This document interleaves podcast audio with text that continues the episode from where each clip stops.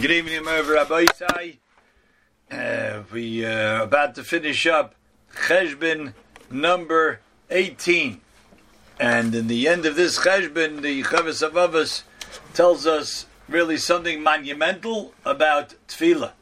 And with this understanding of Tefillah, what the purpose of Tefillah is, it will give us a, uh, a healthier attitude to every Tefillah that we engage in whether it's the daily tefillahs or whether it's personal tefillahs that we just do on our own, saying Tehillim, talking to HaKadosh Baruch Hu just in any language, like the Mesilas Yesharim explains, that when someone davens, he should view it as if he's talking to a friend of his. That's how real it is that HaKadosh Baruch Hu listens to every tefillah. But the attitude is what Chovos HaLevavos tells us over here. What is really the purpose of tefillah? Like we began last night, that why do we have to tell HaKadosh Baruch Hu what we need? Come with a whole list of things that we need, whether it's every day or on special occasions, and certainly Rosh Hashanah. What are we doing? Is that what we, we have to tell HaKadosh Baruch Hu what we need? Hashem knows what we need better than we know what we need. So let's go go through this tefillah that the Echad Menat Tzadikim used to say after he completed his own tefillah, he would add an addendum to his tefillah. And he would say, like, I don't feel like uh, boastful to stand before you by tefillah. It's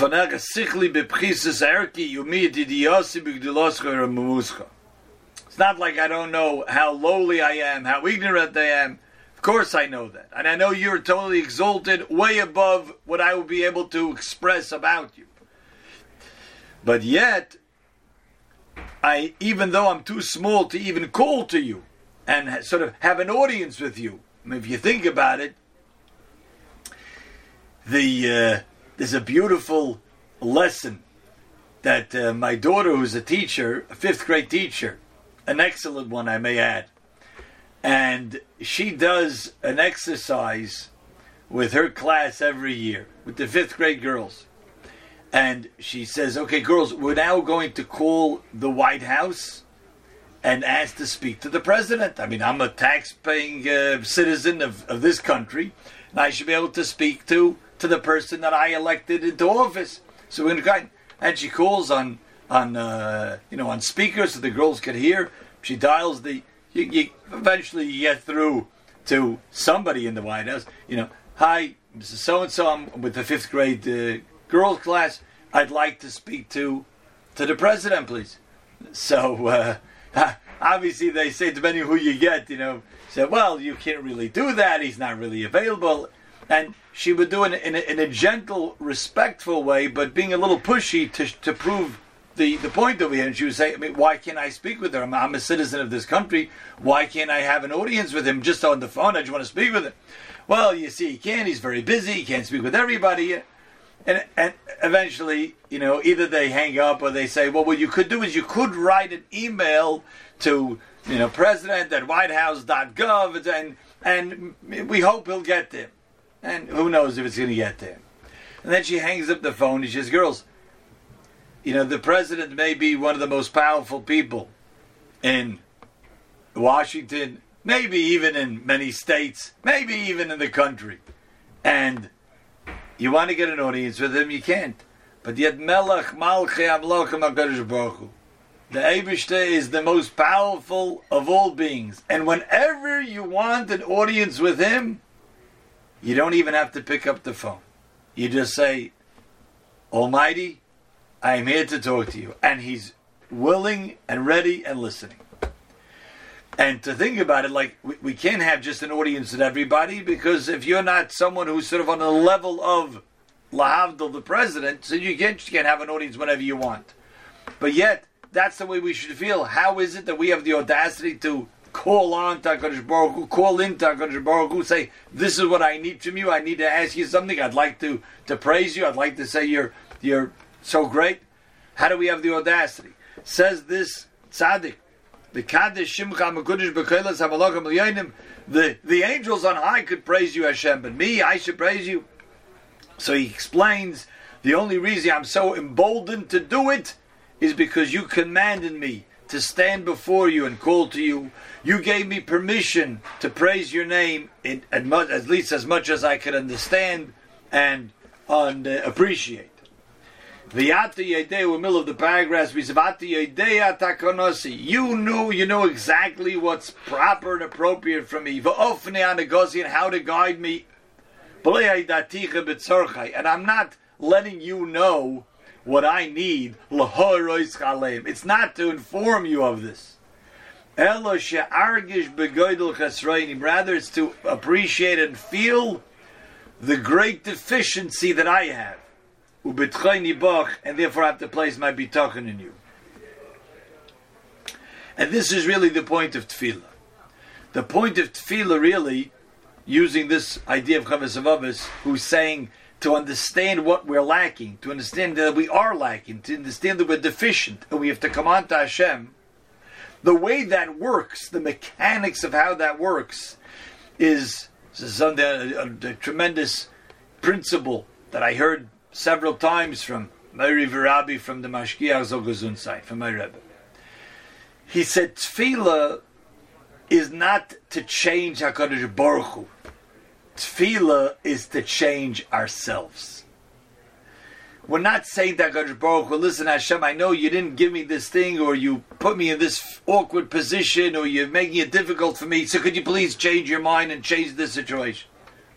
We're recognizing that we're deficient. We're recognizing that we are totally helpless and have no power of our own.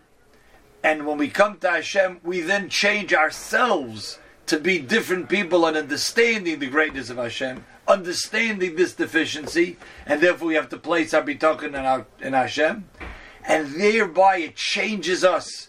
And when it changes us, Hashem says, "Oh, you're a different person." I wanted to make a difficult, awkward situation. I wanted to make it uh, hard for you to achieve what you want to, but that was you before you changed. Now you're a different person. So that's how the mechanics of tefillah work. When we realize how deficient we are, how helpless we are, and we need to come out to Hashem, that changes us. We're different people. When we become different people, Hashem says, now I can grant what you need. Just as an aside, the uh, that works well. The mashgiach said, if I'm davening for myself, so therefore I change myself, so maybe I can now be deserving of whatever I'm asking for. But let's say I'm davening for somebody else. Let's say there could be a, a person who's not even in a state of consciousness, and I'm davening for him. Well, how did that person change? Maybe I change by my fervent tefillah, by my connecting with Hashem, by having this relationship with Hakadosh Baruch and realizing that all the power is in His hand, but it changes me. How does it change the person? So this he said from his Rebbe Yelapean Zatzal. The way it works is that since that person, albeit he's unconscious in a hospital perhaps, but since he's the catalyst to change me, who is davening for him, so therefore it's like as if he's my Rebbe and I'm his talmid and because his talmid changed because of his situation, he like taught me to do this because either he implored me to daven for him, or just his situation brought me to daven for him and change myself. Therefore, he deserves the zchus. He gets that that uh, the, the the collateral benefit of someone changing because of him is redound to his zchus, and therefore he is he merits the salvation that he needs. So the continues here, Vim Eshal Mimcha Besichlusi. Another brilliant point from Chovos HaLevavos. Vim Eshal Mimene Mimcha Besichlusi. And Hashem, this tzaddik says, I know I'm deficient and I'm asking for this. However, if I'm being utterly foolish for asking for something that is not good for me, you know, like I'm begging, could you please let me win the Powerball this week? You know, I've been playing it for so many years. Hashem, just this one time. I want to ask you again. Just this one time, let me let me win the 380, 380 million dollars, and I, I won't ask you again. But sometimes a person is foolish. That could be the biggest curse, and we know we don't even have to be have such be talking. You can just read stories about it, how it's it's made people's lives miserable. Very very tough nisayon to be to be the uh, the, the guardian of all of that money and what to do with it and how to appropriate it. Okay, but that's just one example. So he says, and if I'm asking in my foolishness for something that's not good for me, my shayna tovli was not good for me. And I'm asking for something that's really not good for me, not appropriate for me. It's not going to fix me. It's not going to get me to where I want to. Your choice, your ultimate choice, is better than my choice. In other words, Hashem, I'm asking for this because it's it's an exercise for me to understand that only you're in control, and I'm deficient, and I can't really do anything on my own, and I'm helpless. And therefore, Hashem, you do this for me, and by that tefillah, it changes me. I'm a different person. But that's only I, I've gained that. I've certainly gained that. However, if ultimately it's not good for me, then Hashem, I defer to your choice. If this is not the best thing for me, I defer to you. I leave everything up to you. My David HaMelech said in Tehillim, Kuflam and Aleph, Perek 131, Hashem loy libi. I have not been exalted in my heart, or have lifted my eyes in, in arrogance. And I have not seeked to to go higher in greater heights than I really deserve it.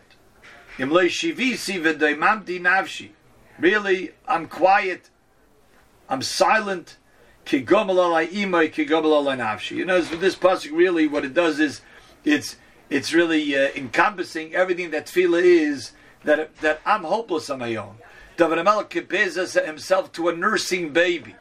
The nursing baby can't do anything, can't even feed itself, can't lift itself up to feed itself. It's totally dependent on its mother. So that's what it is. We place ourselves entirely in HaKadosh Baruch Hu's hands. We trust Him. And that's part of this idea that the, this child doesn't know is it a good time to eat? Is maybe it's already he's it, the child has had its fill. Maybe it's crying for more, but the, the mother knows it's not a good time to eat now. It will, will it won't be good for you. Okay, so then the, the, the, the baby trusts the mother. But the Vilna Gaon says, you know what another pshat in this pasuk is? The child eats its fill and is totally satisfied and totally has no worry. Where am I going to get my sustenance tomorrow? What's going to be tomorrow? Are the workers going to come in? Are they going to get? Am I going to be able to get my paycheck tomorrow? The baby sleeps like a baby. I mean, they do get up at that age too many times than we'd like, but in terms of the mindset of the child, totally placid, in the hands of the mother, totally trusting. This is where I get my food from. I don't know. I don't uh, know any chokmas. The baby doesn't even think about it. David HaMelech says, I'm compared to that. I don't even think about it. I don't even worry. Yeah, but what's going to be? Could Hashem do it? Will Hashem do it? David HaMelech says, I totally leave up everything to you, Hashem. And yes, we do have to daven.